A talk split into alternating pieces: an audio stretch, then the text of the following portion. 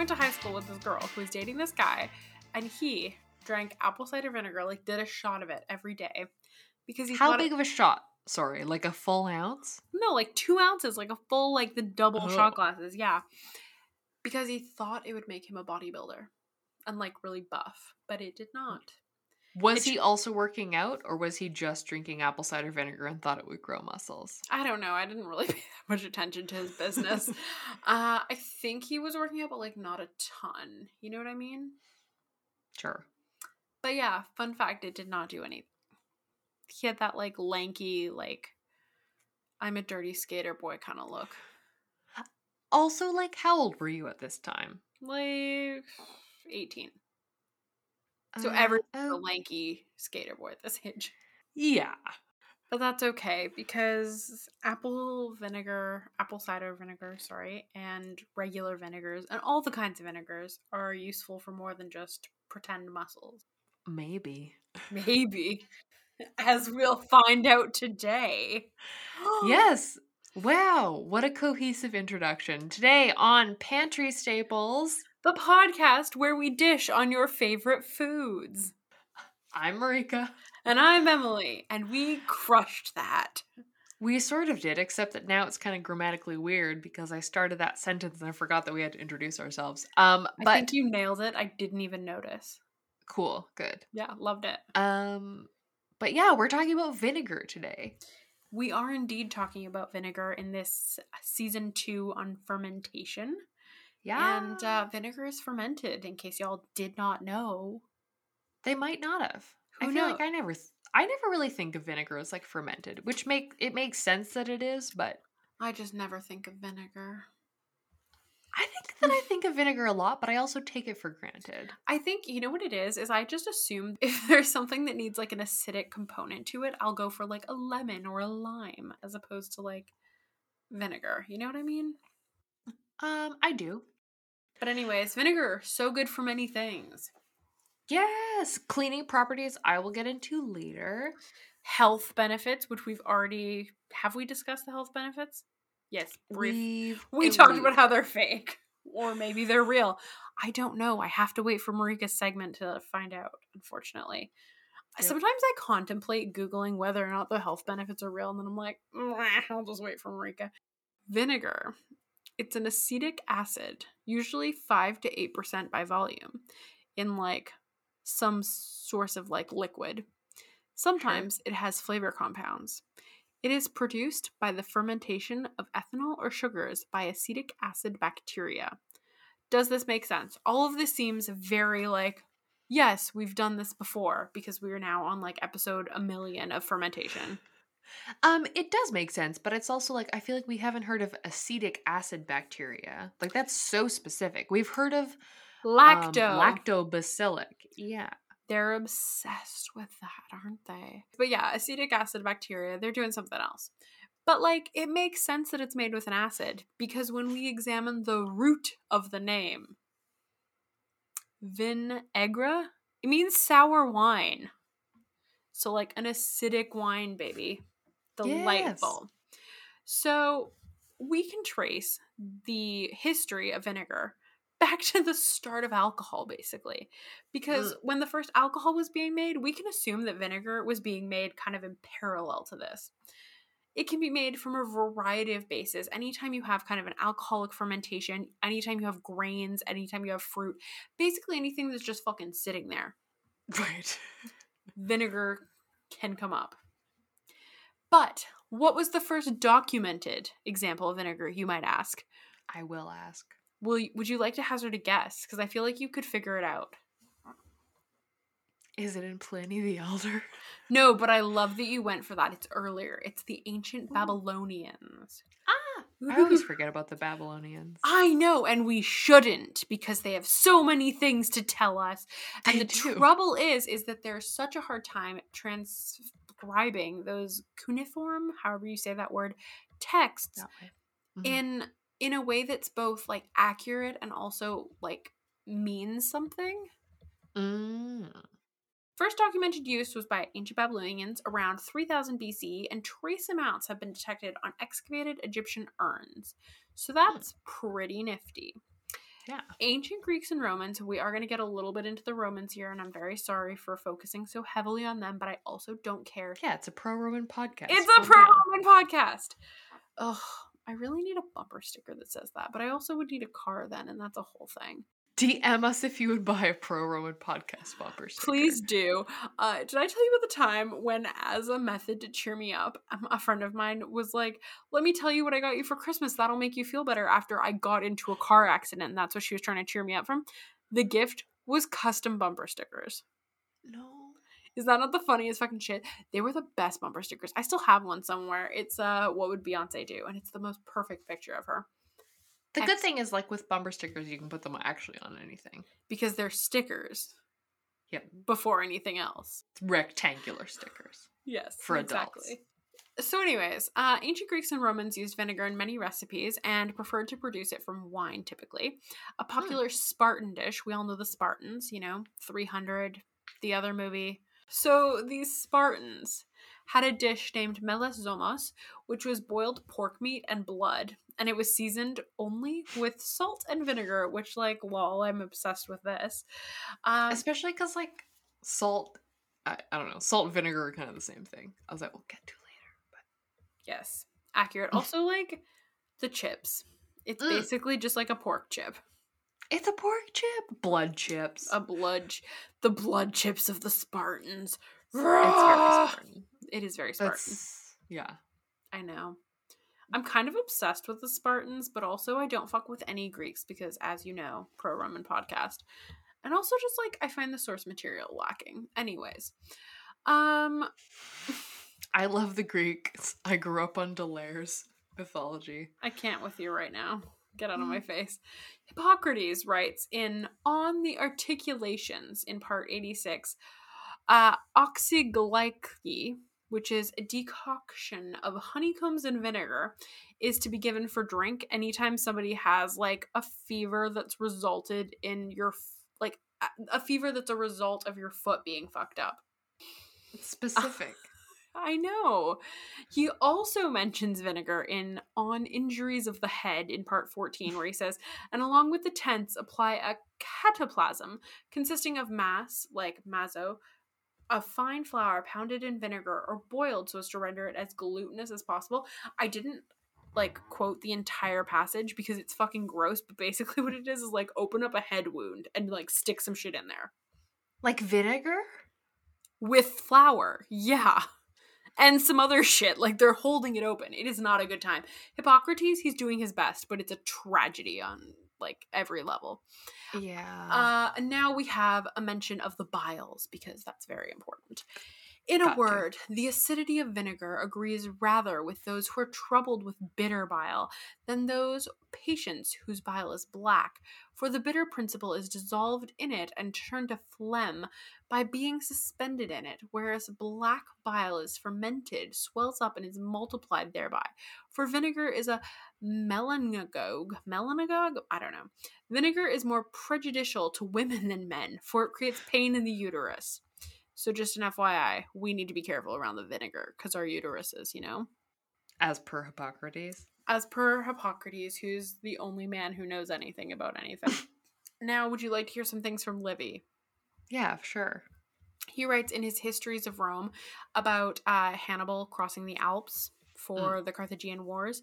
Hannibal was such a little bitch. Like, everyone wanted to think that he was so cool. But here's the thing elephants cannot survive in the cold. And if you knew anything about elephants, you would know this. And as elephants are my favorite animal, I know some things about them. And they shouldn't have done that.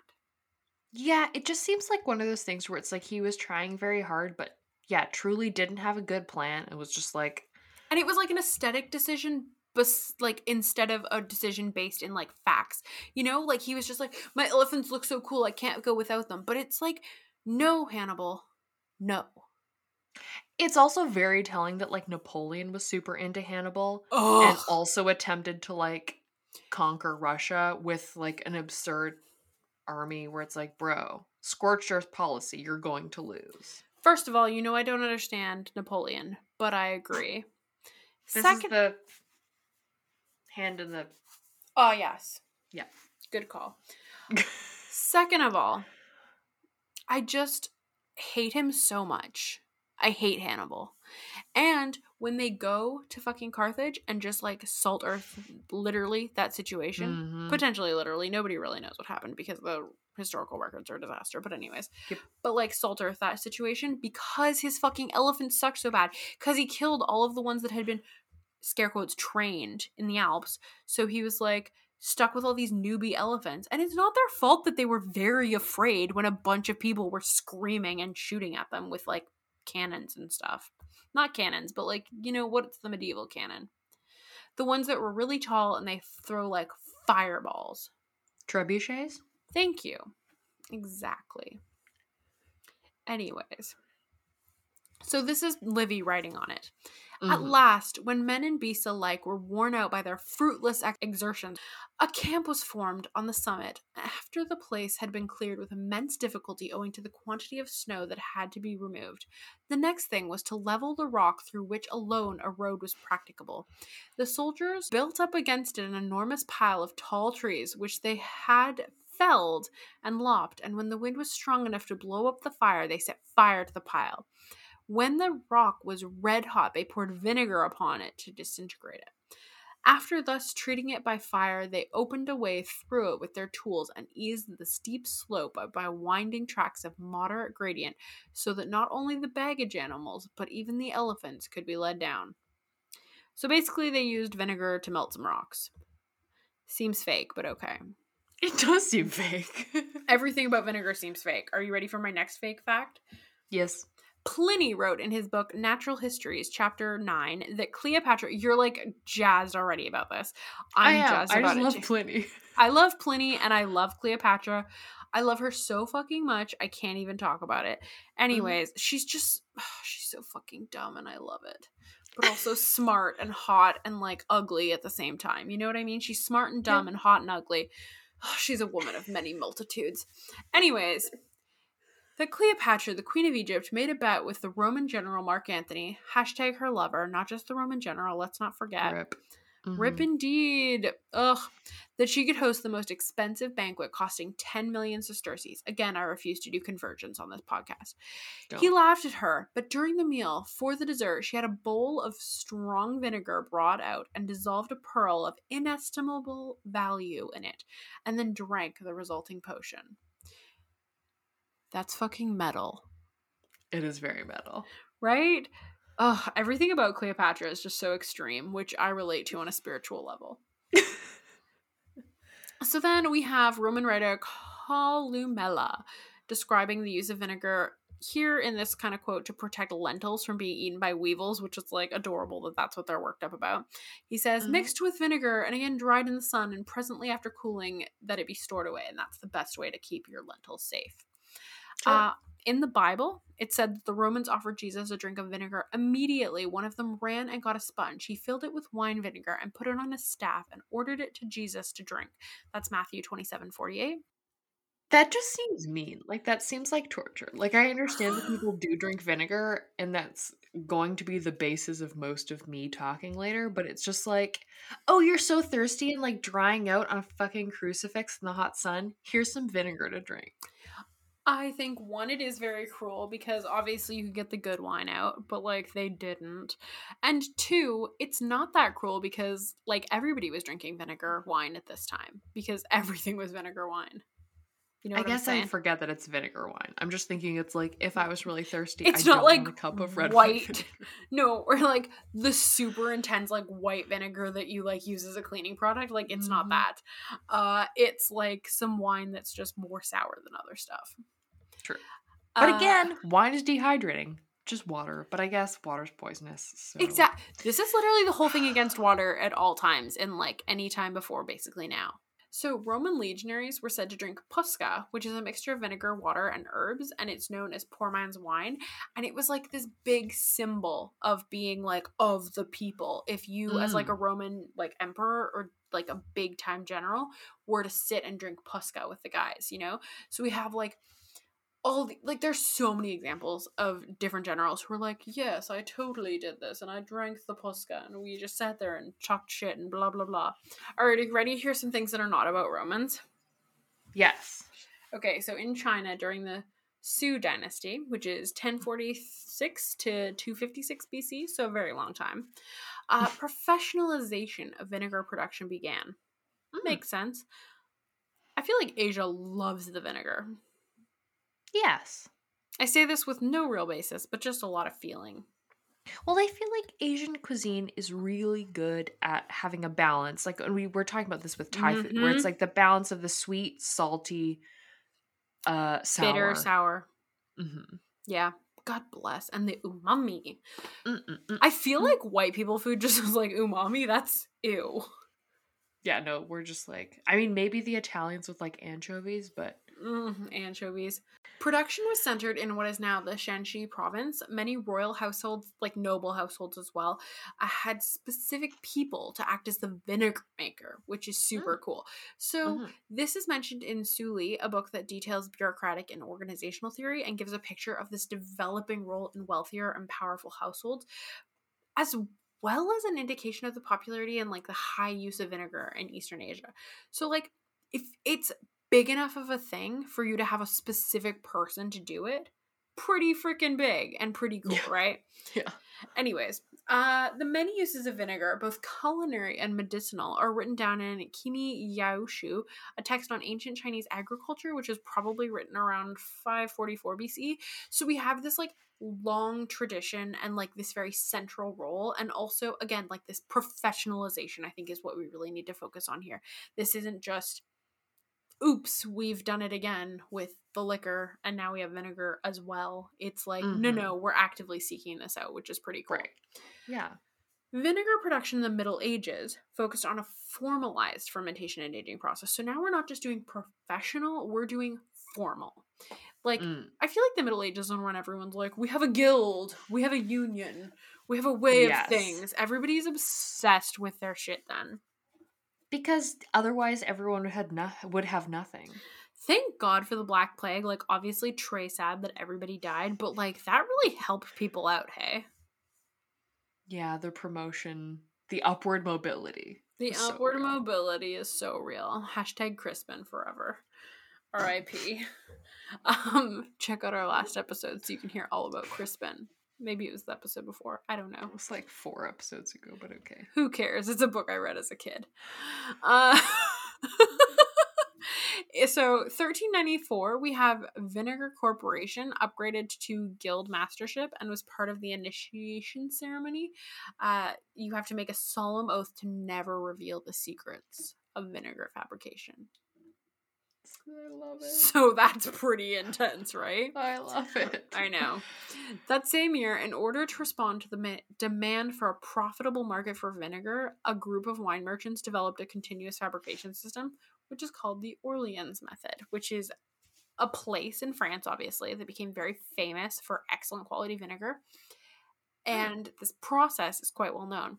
So I have a quote The Orleans process is one of the oldest and well known methods of production of vinegar. It is a slow, continuous process which originated in France. High grade vinegar is used as a starter culture to which wine is added at weekly intervals.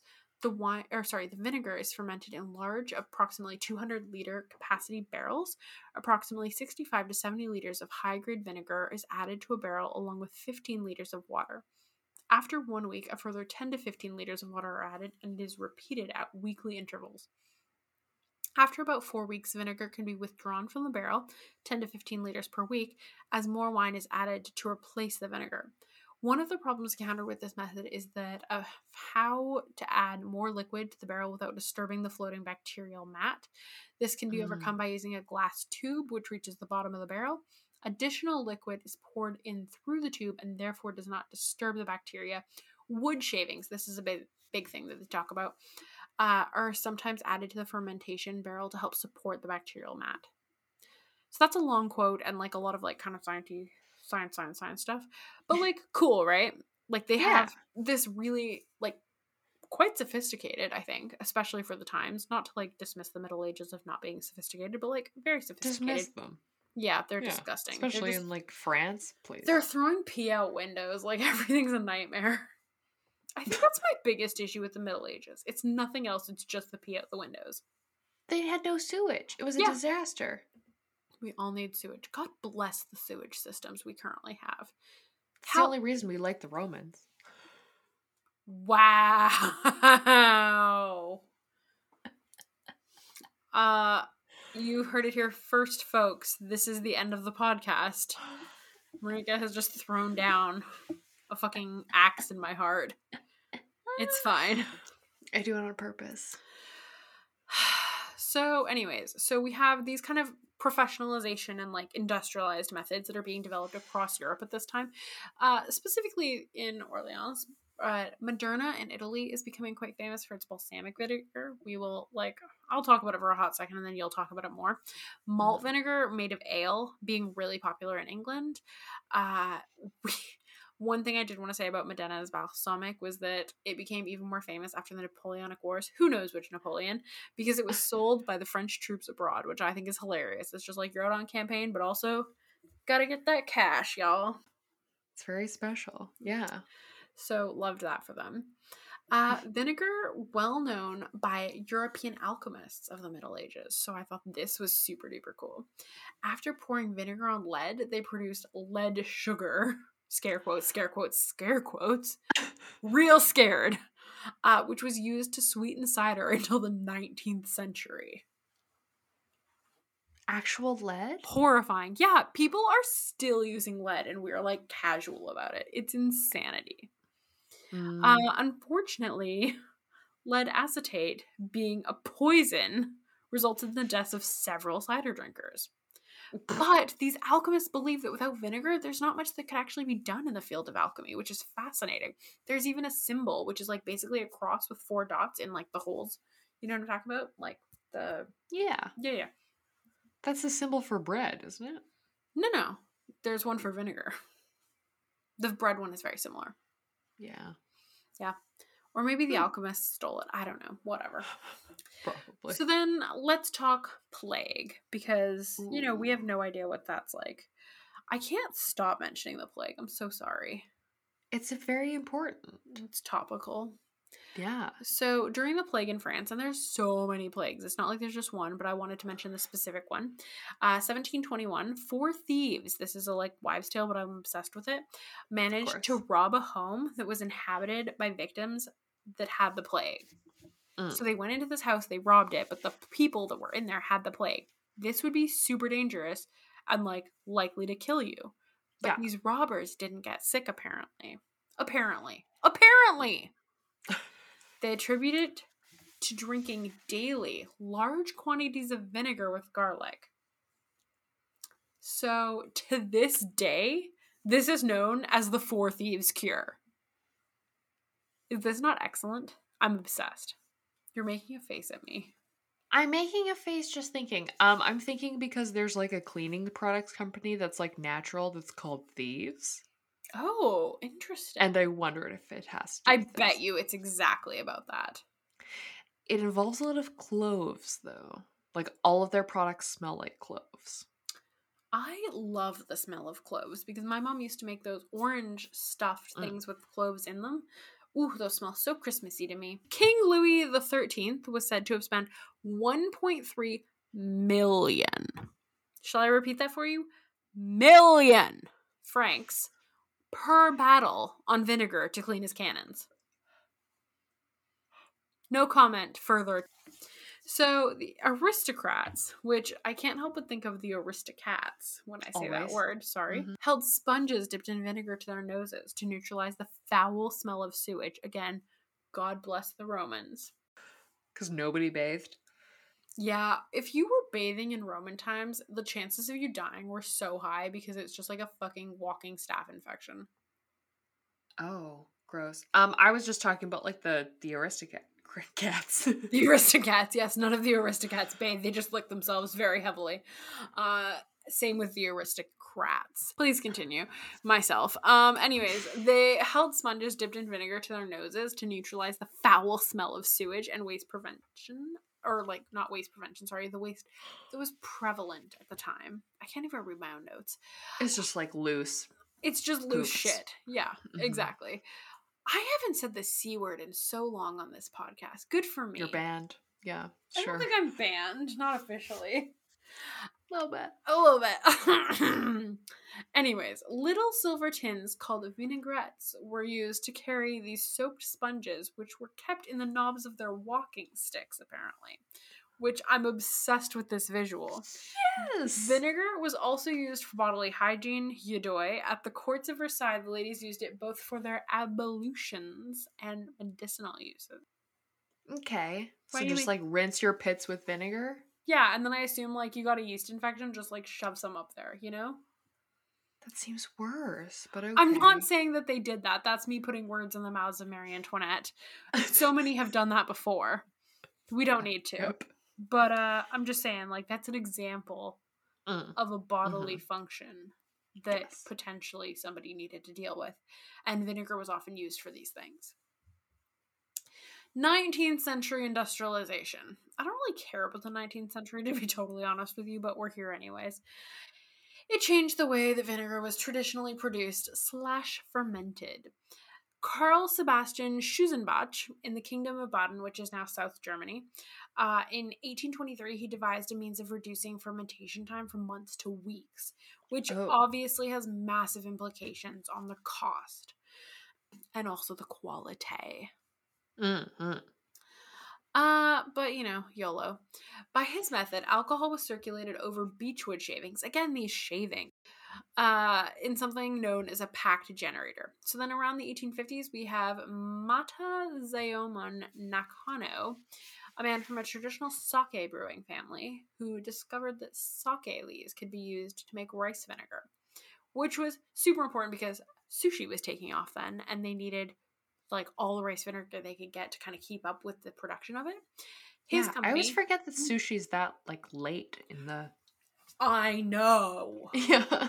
It's so hard to remember because you're just like, oh yes, ancient sushi, delicious. But it's not. It's like the junk food of the Japanese people. yeah. His company, Mizkan, is the largest vinegar producer in the world. God bless the Japanese. They've never done a single thing wrong ever in the entirety of humanity. Please refer to multiple earlier episodes of this podcast. Please note For my sarcasm. so, 20th century, the submerged fermentation process was developed, and fermentation time was again reduced. This time, one to two days. Mother Whoa. vinegar is being added to increase speed. So basically, that's what it is. It's all about having your mother vinegar up in this bitch. Mm, mhm. So now I just kind of wanted to tell you some popular vinegars, if you'll allow me. Yeah, I love it. Persimmon vinegar, popular in South Korea. Persimmons. I've never had a persimmon. Have you? You've never had a persimmon? I don't really eat fruit. I hate that you don't eat fruit. It's honestly the biggest issue in our friendship. I know. Say it every time. They're Perry's favorite fruit. Shout out to Perry, who, if you're listening, did you know that you can get persimmons that like are kind of overripe and then you put them in the freezer and then they're basically like froyo or something? I don't know. I saw a thing on Gastro Obscura. Seemed pretty cool. Check that out, Perry. And I guess anyone else who's into persimmons, but they're her faves. Do you know you can get vanilla persimmons at Christmas? I don't know what they No. do, but they're fucking delicious. Marika, you gotta try these. Serious. Do you promise? I already know I won't like it. How do you know you won't like it? The texture is very nice. I think that's probably like a big thing. I'll try it. I'll try it. Anyways, Jujube, ju, jube, we don't know how it's pronounced, vinegar. Nope. And wolfberry vinegar. Both of those are really popular in China, apparently. Kiwi vinegar by our fave Kiwis in New Zealand. So on brand. and also China later. Uh, now, Middle Eastern countries, we have a lot of like date, pomegranate, and raisin vinegars. And then in like the Philippines, India, Sri Lanka, not that those are all like the same place, but like there's coconut and palm vinegar that's popular in a lot of the cuisines. Uh, balsamic vinegar is a DOC project, or p- project, product, which basically means Germany something organ. Blah, blah, blah. What does it stand for again? Uh Controlled. Basically, it just means you control. Domini Dori Origine Contrôlée, yeah. Thank you. I could That's not pronounce that in my right, state. Yeah. Um basically it just means that like the product has to come from a specific area and there's like regulations around the production of it. So if you're getting actual like balsamic vinegar, it has to be aged from 12 to 15 years to qualify. Otherwise, it's just some fake ass shit from balsam or like from that area, whatever. Traditionally, it's aged in balsam wood, but does not actually contain the balsam, like because it's not wood. It's like a, I don't want to say like a fungus, but it's like a fang, you know? Yeah, I actually didn't look up that in my. It's like a thing that's on the wood, and I'm pronouncing Right. thang T H A N G, just in case anyone needs like that to help them clear it up. No, we all got that. Yeah. Cool. Just wanted to make sure. Uh, then this is my favorite fact because it's about Canada, which is where we're from, and we love Canada very deeply, or we have many issues with it, but both can be true. Some countries prohibit the sale of vinegar over a certain percentage of acidity. As an example, the government of Canada limits the acetic acid of vinegars to between 4.1 and 12.3% unless it is sold only for manufacturing use and identified as such. Well, I'll jump right in with ye old vinegar and health, which has been uh, sort of my standard starting point for most of this season on fermentation. The Um, ye olds. like- I love it. Yeah, we're going back to that. In recent years, there's been lots of hubbub about vinegar, specifically apple cider vinegar, um, and it's been acclaimed to have supposed miracle health benefits. So, you, if you look on the internet, it will be telling you that it's you're gonna lose weight, you're gonna boost your energy, it'll be a good detox. Detox, that's a loaded term, hey. It totally is. I read a great thing where they're just like detox is super like buzzword and it's very dumb because the body just naturally detoxifies itself, aka what kidneys and livers are for. So, It's like unless you are missing those, don't worry about it. But what does the research actually say? So there are definitely actually like some good things about vinegar.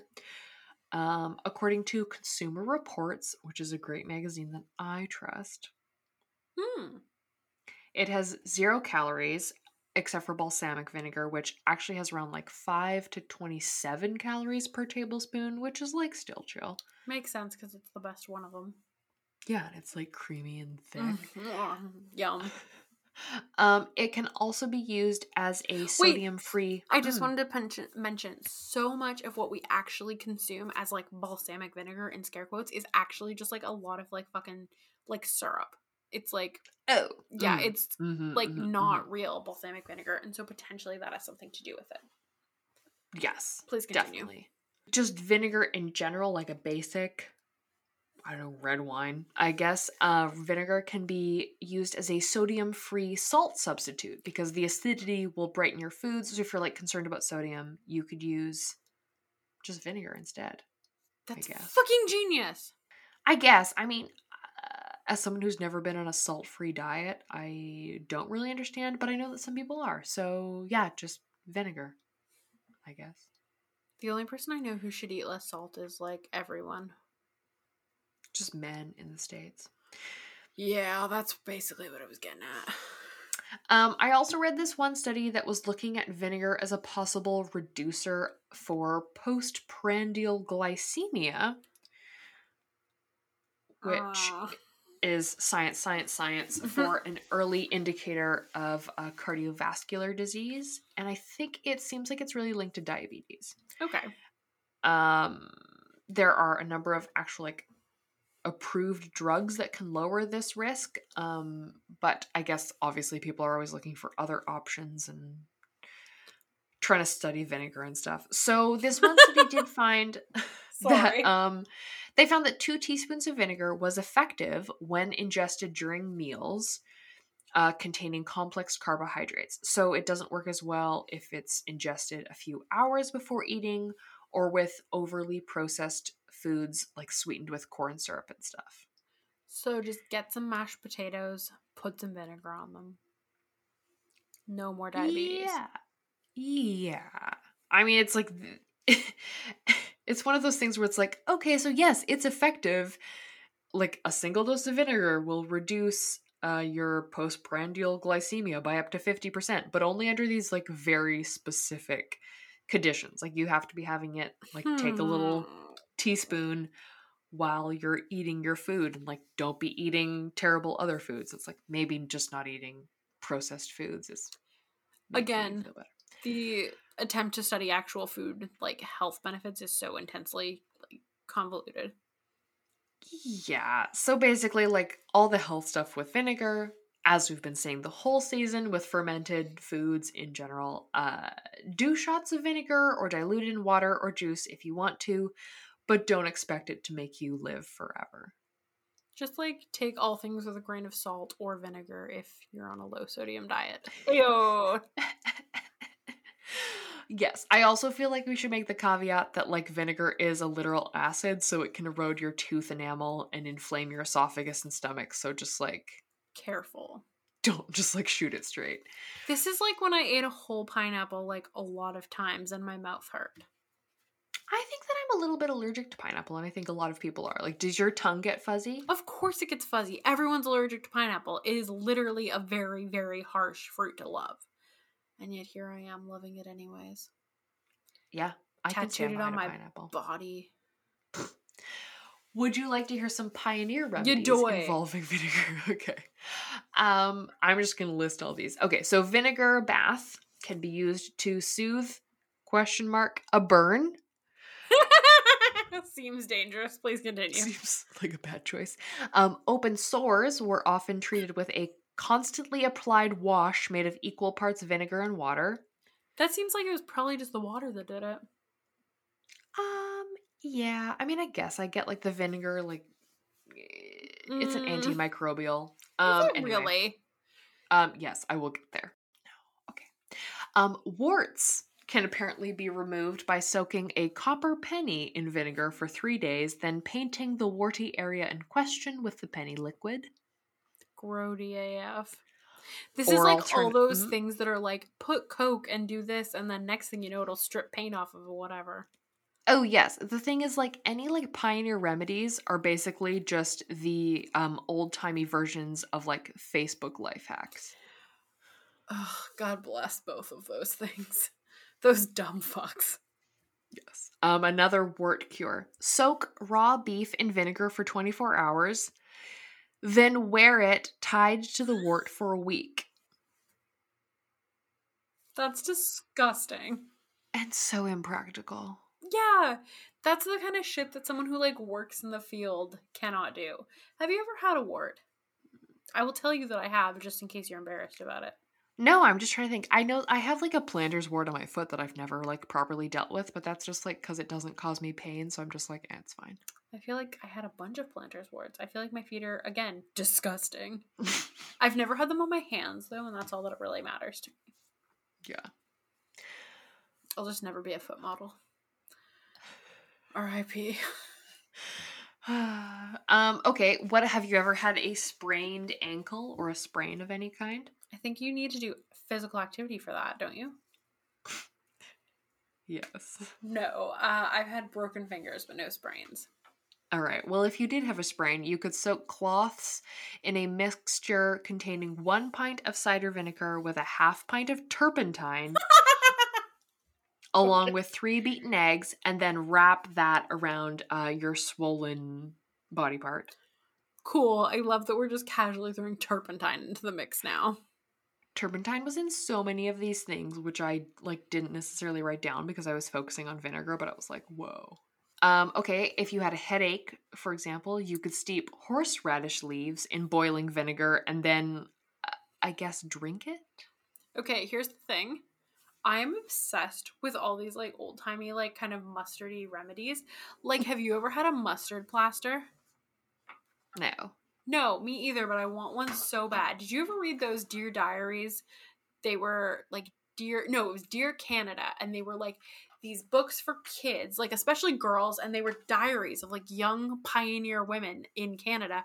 And they always had like kind of like an not old timey, but like old timey that looks old timey to like 10 year olds kind of cover. And then I think that they had like a ribbon bookmark in them, and the pages were kind of like roughly cut at the edges. And you're like, ooh, these are so fancy. I was yes. fucking obsessed. Anyways, they use mustard plasters all the time, and nobody's ever used one on me, and it's a goddamn tragedy. Um, I definitely read those books. I think I I read the there's one about a girl who goes to Ontario, and I think I read the one with like the prairies, and then there was a similar but like sort of like adjacent like a series. Mhm. Series is the word. Yeah. Where it was like more like European royals, and there was one, and it was Oh, that sounds so good. I want to say Mary Queen of Scots, which I read. I feel like I did read that too, actually, now that we're talking about it. There was one of the Dear Canada diaries, though, that was set in Vancouver, which is pretty cool, and it was like in Chinatown. Very Oh, fun! Actually, very that does also strike a memory. Mm, yeah. Very, very upsetting. Um, next time I'm sick, will you please give me a mustard plaster? I beg of you. Sure. Do you pinky promise? Yes. Okay, good. Continue. Um, okay, apparently, oh, this one's actually cool. At the height of the smallpox epidemic in Kansas in 1899, people were advised to keep pitchers of apple cider vinegar just like out on their tables and drink from it constantly, like drink from it all the time. Ew. And the article doesn't like fully explain it because I don't think they know, but the death toll plummeted after drinking vinegar became like a norm. Really? Mm-hmm. Oh my god. So, not related, but sort of related. When Perry and I went to the catacombs in Paris, they said that, like, because there were so many rotting plague bodies, that, like, the death literally curdled the wine and turned it to vinegar. Ew. Super fun fact there. Yeah, horrible. Um, last but not least, ingesting sugar cubes soaked in vinegar or four gulps of sweetened vinegar will apparently cure hiccups. So, Have you ever had, like, really intense hiccups? yes, Really? it's bad. Mm-hmm. Oof. I think I've had them for, like, maybe 20 seconds at the most. And that was like, I feel oh like boy. had- yeah. You've had them for much longer, hey? Ugh. It's always one of those weird things where it's like you can't remember when it started, so you can't remember like like tracking the time when it stopped. But I feel like I've had like there have been times when I've had that for like at least an hour. Oh my god. Yeah. That's horrifying. Okay, vinegar and cleaning. Okay. You even mentioned this before, before we even like brought it up, but vinegar has long been recognized as an effective natural cleaning pod- Hashtag product. cat pee. Yeah, and I mean, certainly like growing up with my like semi hippie Mm. existence, this is very much the truth. Mm-hmm. Um, I wanted to do some research and like figure out if it actually works though. So there's lots of articles comparing commercial cleaners and natural alternatives, which I will get to. Um, but then this one that I don't know, like we we don't really have time to get into this, but it was like very interesting. This like article that I skimmed, it was talking about the interconnectedness of hygiene and design throughout the 20th century Oh, fascinating. which is like super related to the bread conversation of like last Mhm. week, two weeks, and like cleanliness and modern aesthetics. And it was talking about how, like, in the minds of a lot of consumers, a like quote unquote sparkling white surface is basically the visual indication of a clean surface. Accurate. I can't help it. That's me. Yeah, so there's this one like survey that they're doing, and there was a participant that acknowledged that they were less keen on natural cleaners like vinegar or baking soda because those natural cleaners didn't achieve that shine or sparkle. Which I feel like is interesting because I feel like like I clean my sink with vinegar and baking soda and it gets super shiny. It does. And like that's the only stuff that I'll use to clean my oven with because it freaks me out putting all those chemicals in a space where I'm just gonna like heat those chemicals up and then cook food in. yeah. And like my oven's sparkly AF, y'all. Yeah, so I don't know what they're talking about. Like, I Mm. guess you don't really need those chemicals, but I guess if you've always grown up on like chemical cleaners and expect a kind of chemical shine, I have to say, I'm literally addicted to Windex. well, Windex is different. It's different, but it's like the one chemical like cleaning product that I will never go without. Um, okay, another weird pitfall that's sort of like in the category of like natural cleaners. Hmm. Um, as more and more people seem to be turning to those natural cleaners, it's the idea of a quote unquote green product. I'm I know we've talked about on this podcast that the the word and term natural in and of itself is like super meaningless and it's just a bu- buzzword when And, it like, comes so to commercial loaded. products. It's super loaded and it has no basis in like fact. Like there people will use natural interchangeably with organic, even though they're completely different in terms of like regulation. Exactly. The regulation is the thing, right? And like some people spend so much money trying to get like X, Y, and Z product noted as organic, but like what does that mean? Yeah. And and but carrying off of that, like a lot of company like cleaning supply companies in particular will Mhm. go really far to use claims that like sound good like natural but Mm. are basically meaningless. So saying that a product for example is CFC, phosphate or solvent free could be true, but isn't clear if the product in question would ever have contained those substances in the first place Mm-hmm. which is like a classic example. Um, another tactic is using imagery with no obvious connection to the product or its manufacture or disposal. So the article that I was reading is like dolphins being of like a super popular, like just having dolphins on your packaging. And that shit makes me feel so healthy. Yeah, and like then there's other classic ones like I'm sure and whoever's listening to this something's immediately coming to your mind, but like flowers, the sun, like I was thinking a flower field. Totally. All of those images uh, really hint at environmental friendliness, but without like an actual, like, tangible, provable link. Trash. Yes. Um, okay, but how well does vinegar alone actually work? I read a 1994 lab test comparing the efficacy of quote unquote alternative household cleaners, i.e., vinegar, um, against commercial products. This seems to have come about after a UK based study concluded that kitchen work surfaces were potential sites of contamination that needed more attention. The researchers were concerned that, quote, housewives are content if their kitchen appears to be clean. Ugh, everybody's so mad at the housewives constantly. Again, Ugh. that's why I had to include that quote. I hate that so much.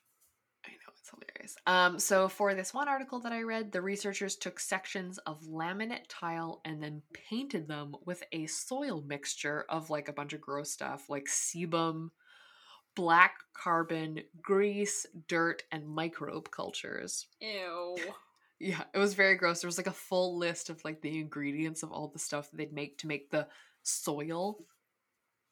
Oh, yuck. Um, but yes, in terms of results, on the whole, the natural or alternative cleaners were not as effective as the intense chemically ones because, Yadoy. fair enough. However, vinegar proved to be the most effective alternative cleaner in reducing bacteria from the surfaces. Like it was, it was basically comparable to the super chemical ones. That's very exciting, I have to say. Yeah, it wasn't as good at removing like the soil, but the authors of the articles expressed that it's just not efficient. Like it's basically like you've got to scrub harder if you're using vinegar. When you say the soil, do you mean like the physical dirt that you can see with your eyes as opposed to the germs? I think so. I mean, it's a bit tricky because I think it's a British Hmm. paper, so I think when they're saying soil, like it just means like muck, Hmm. like not like dirt. Like I was thinking of it like in terms of like a British, I'm like it's soiled. Ah, yes, yes. Okay. Yeah, like you've got to scrub harder with vinegar, but like that's You have to scrub hard with everything. I know. So yeah, so yeah, vinegar is uh is good. We can we can rest easy. All right, let's talk about balsamic vinegar. Yes. Uh so balsamic, the original like tradizionale Tradizionale.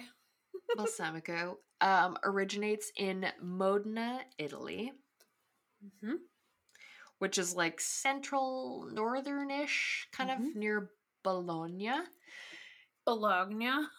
Bologna. um Sorry, I had it's to. where you have to. Uh it's where Ferraris are from, so It's a pretty fancy spot. Yeah, and also balsamic vinegar, which is like a serious, serious deal there. Little bottles of traditional balsamico can sell for around $150, Wow. which actually makes sense once you get into like the true sort of um like heritage practice of making this balsamic. So according to the Modenese, it's impossible to make true balsamic vinegar anywhere outside of Modena, which like that's like all wine and Ugh, terroir. Okay, continue. yeah no it is it's truly terroir it's just they're like the air the humidity the grapes like all of that matters and it is doc as we were talking about earlier Mm. Back in like the middle ages balsamic vinegar mothers used to be given as priceless dowries got married I did not research that. That's so cool. Oh yeah, and it's like a whole thing where people will like not like you have to basically win someone's like trust for them to give you some of their balsamic vinegar. Kind of like the sourdough starters of like, you know, like that. Just like any starter in general is so linked to like your family and your tradition and your culture. Yeah, and I think that that's kind of the fun thing that we've been seeing with a lot of these fermented products where when Mhm. they're made truly in the traditional like home fermented home brewed Mhm. sense, it's these are precious commodities. Exactly. And then like where how are we like juxtapositioning this like really precious like item, food source with this mass produced thing and like where did those two come together? In the $12 balsamic that you have in your kitchen because it's not real Yeah. balsamic. No, and I yeah, and like anyone from Modena would be like Yeah, like not even. But I think we now exist in a world where you can have both. Yeah. Both can exist, and that's that's a good thing. Isn't that lovely? So to make the traditional balsamic, they use a method similar to the Crianza method of sherry aging. Mhm. Which is where you basically have a bunch of different barrels, um, ranging from like oldest to most recent, and you add a little bit of the newest stuff to the oldest, like the mother barrel. Mm-hmm. Um, but then from there you trickle down, so the oldest to the second oldest, and so on. So it's that trickle down economics, is it not? It's it's trickle down balsamics. Um, where and so that's why you can have like, I mean everything's aged, like super aged, but you could even have like a bit of hundred year old balsamic in like a twelve year kind of thing. God, that's so cool. Yeah. Um, so every year, an expert from the Balsamic Vinegar Consortium visits all the little like family-run acetaias to make sure that they're doing everything properly. Which is super important because according to this um like chapter from this book I read, like a bad batch of balsamic can literally destroy a family. I'm obsessed. Which I mean kind of makes sense because these small operations only produce like two liters of balsamic a year. Holy shit. Like they harvest, they just harvest in January and like the most that they'll get because this is like such precious, like it gets so like thick and distilled or like fermented and Mm-hmm. yeah, so you only get like two liters. Wow. And that's why like true balsamic is so like secretive and expensive. That's wild. My first um interaction to like true like traditional Modenese balsamic was when I was working at the like Dolce Gelato, R.I.P. They've since closed. Um, in Crescent in White Rock Beach. I was gonna say this is the place where you developed your scooping arms. I did develop my scooping arms, and it was great. It was like one of the best jobs I ever had. It was so good. And they were like true Italians. Um, and they had like some friends who were just like they'd like just sit on the side and like drink their little espressitos, and um, and they were trying to like talk to my like the owners of the gelato place and be like, do you think that people would be interested in like actual balsamic? And I remember just like it was a slow day, so I was kind of like overhearing it. I was like, this stuff's aged like twenty years, like it's crazy.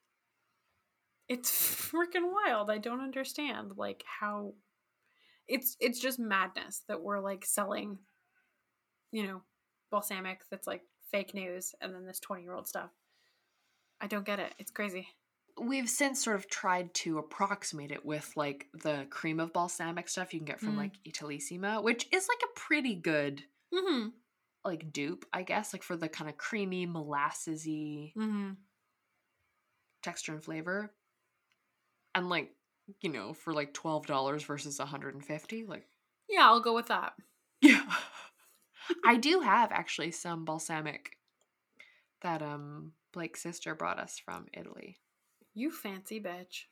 I know I haven't even opened yet. I'm like, this is so precious. even though I don't even think it was that expensive, but it's like the bottle is so small. I'll take a, I'll have a picture posted. Oh my god, that's so cute. yeah. Ugh. Have you ever have you had like real balsamic or have you made your own like reduction? I've definitely like attempted my own reduction. I think I probably did a piss poor job of it, but I've definitely tried it. But I don't think I've had like proper balsamic ever. Yeah. It's hard to get, Yeah, apparently. We gotta go to Italy. I guess. All right, my last little bit here um is about drinking vinegars. Oh my So just yes, going back to the healths. um, specifically shrub and switchel. So, shrub is a mixture of water, sugar, fruit, or other botanicals, and vinegar. It's often used in cocktails to provide to provide the essential balance of sweet and sour elements.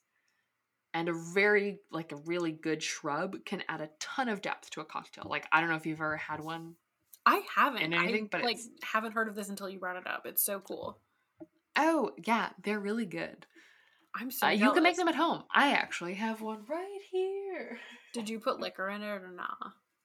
No, this is just uh cut strawberries, Mhm. mint, um like a little peel of lemon. Ugh, And, uh, red wine so vinegar. good. Yeah, it's delicious. You have to swallow more into the mic for the ASMR effect. Break is drinking.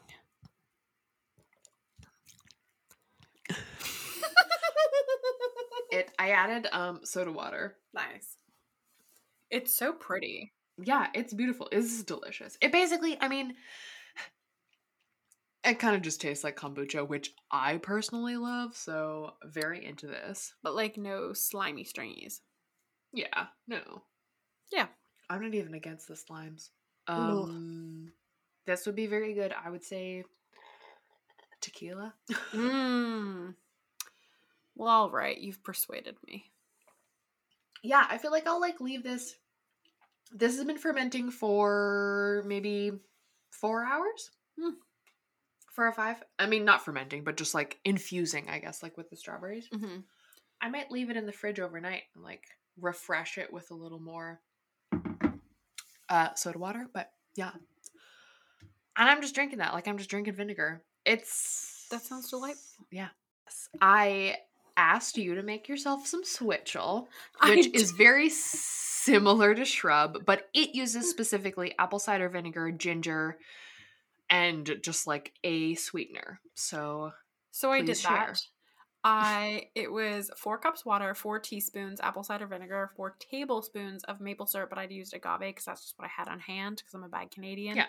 Uh, and then like as much ginger as you kind of fuck like you want to fuck with. So I just chopped that all up. I put it in there, and quite frankly, I drank it all before we even got here because it was so delicious. So no ASMR for me, but uh, highly recommend. what did it taste like? Did it It was like okay, the recipe descriptor was like, you don't need to make lemonade now because you have this. And I'm like, but there's no lemons in it. Like, that's a stupid comment to make. But it was kind of like that feeling of like being refreshed after having a glass of lemonade. You know what I mean? But it was Mhm. definitely like, you could definitely taste all the like component parts of it. But it just made something like really lovely and like zippy. nice. Yeah. I was just, Perfect. I was so jazzed on it. I'm honestly going to make that forever. I love it. And like so easy, right? Like just So with like apple easy. cider. hmm Oh my god, and like everybody has apple cider vinegar at home, right? Like you just chuck a little bit in that, put a little sweeten. Oh, and you know what else? I have ginger syrup. So I was thinking to myself I'd use the ginger syrup instead of using uh like the the agave or maple syrup and ginger. I Mhm. just pop some of that in there. Yeah, I mean if that's sweetened, yeah, Mhm. definitely. Yeah, like ginger simple syrup is what I have. Yum. So yeah, make yourself a little uh, drinking vinegar. Send us a pic Please on do. Instagram at Pantry Staples Pod. Get wild Uh, with it. Absolutely fucking sloshed. We dare you. We do. My last question is: Do you put vinegar on your French fries? Um I feel like we've had this conversation, but I refuse to season any of my food unless somebody reminds me to because I'm a fucking idiot. So if if I told you the time that I as a child went to Red Robin, throw back to Red Robin. Has anyone been recently? Have you been to a Red Robin recently? Um, I famously had uh, my 22nd birthday at a Red Robin and then got into a fight with some new friends. That's adorable. I think I actually had my 21st birthday at a Red Robin, which is hilarious. Or maybe it was my 19th, which would make sense. We literally ate them out of unlimited broccoli because that was the thing that they had on their menu. You could get like unlimited french fries or unlimited broccoli and we just like kept ordering sides of broccoli. Oh my god, that's so funny. And then eventually they were like we're out. That's hilarious. They have unlimited lemonade, which we did not drink them out of, but we all had tummy aches from trying. So there you go. Mhm. Red Robin. But anyways, when I was a kid, we went to Red Robin, and I was like, "Oh, I see these fuckers putting salt on their fries. Like, let me try some of that." Lid came off, salt everywhere. I was so sad, and uh, I think that was the last time I tried to season my food without an adult present. Slash, I just like need to see someone doing it before I do it. But yeah, if anyone's like, "Yeah, I'll have vinegar for my fries," I'm like, "Oh my god, that's a great idea. I fucking forgot about that." I feel like the kind of the same way. Um, if it's on the table, I'll be like, "Ooh, yes." But I, I mean, I always prefer mayonnaise with a French fry. Oh yes, spicy mayo. But I love like I think I like a vinegar and a French fry. But interestingly, I don't love a salt and vinegar chip. Really, those are my fave. Actually, no, ketchup's my fave, but salt and vinegar's my second fave. I think in both instances, I'm not against. Like if they're there, I'll eat them and be like, "Oh yeah, this is good." But I will never buy them. You know what's so funny is those are the only two kinds of chips I'll really like go for ever. Like other ones, I'll be like, yeah, I'll have a bite, but like I'm not, I'm not a chip gal, you know. Mm-hmm. Mm. But now I do want ketchup chips. All right. Well, that's all I've got for vinegar. Do you have anything else? No, I'm just genuinely shocked that we didn't get more amped up about things today, so that I could use the term "filled with piss and vinegar." So if you'd like to reshoot some of this to make us seem really angsty, and then throw in the phrase "filled with piss and vinegar" today, uh, that would be great. I don't like that phrase. I'm glad we don't have it in it. Well, you're rude. I like it so much. I think Uh, it's very fun.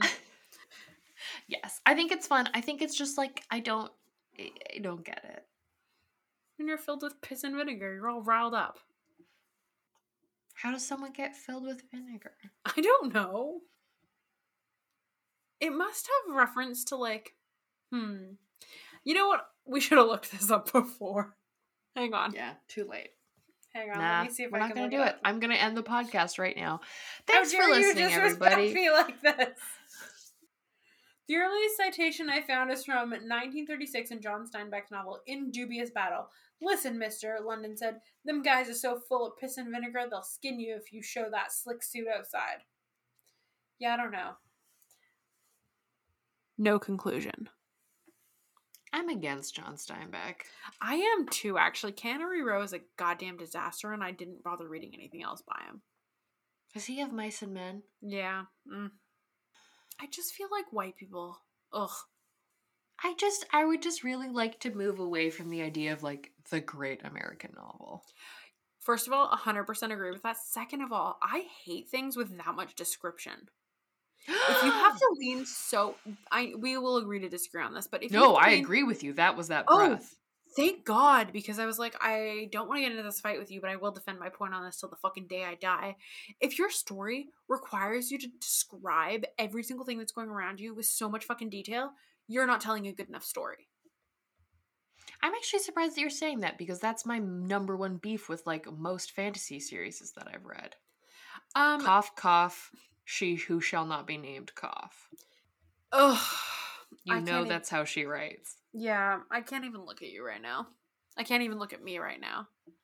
Dude, I wish Um, that I edited the podcast earlier. yeah, this is on me.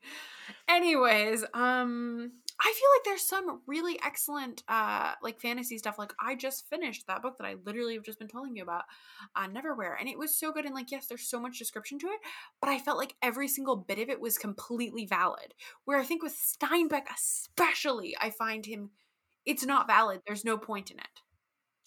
yeah. It's a style and it's not good. Thank you. Uh okay, thanks for listening to Pantry Staples. Tell your friends, tell your foes. Follow us on uh, Instagram at Pantry Staples Pod. Rate, review, and subscribe. Nice comments are very nice. Uh, Not nice comments are also acceptable but less appreciated. Yeah, no, we like five stars. Okay, bye. Yeah. Um. Yes. Thanks for listening, everybody. We'll talk to you a little bit. See ya. Ay, ay, ay.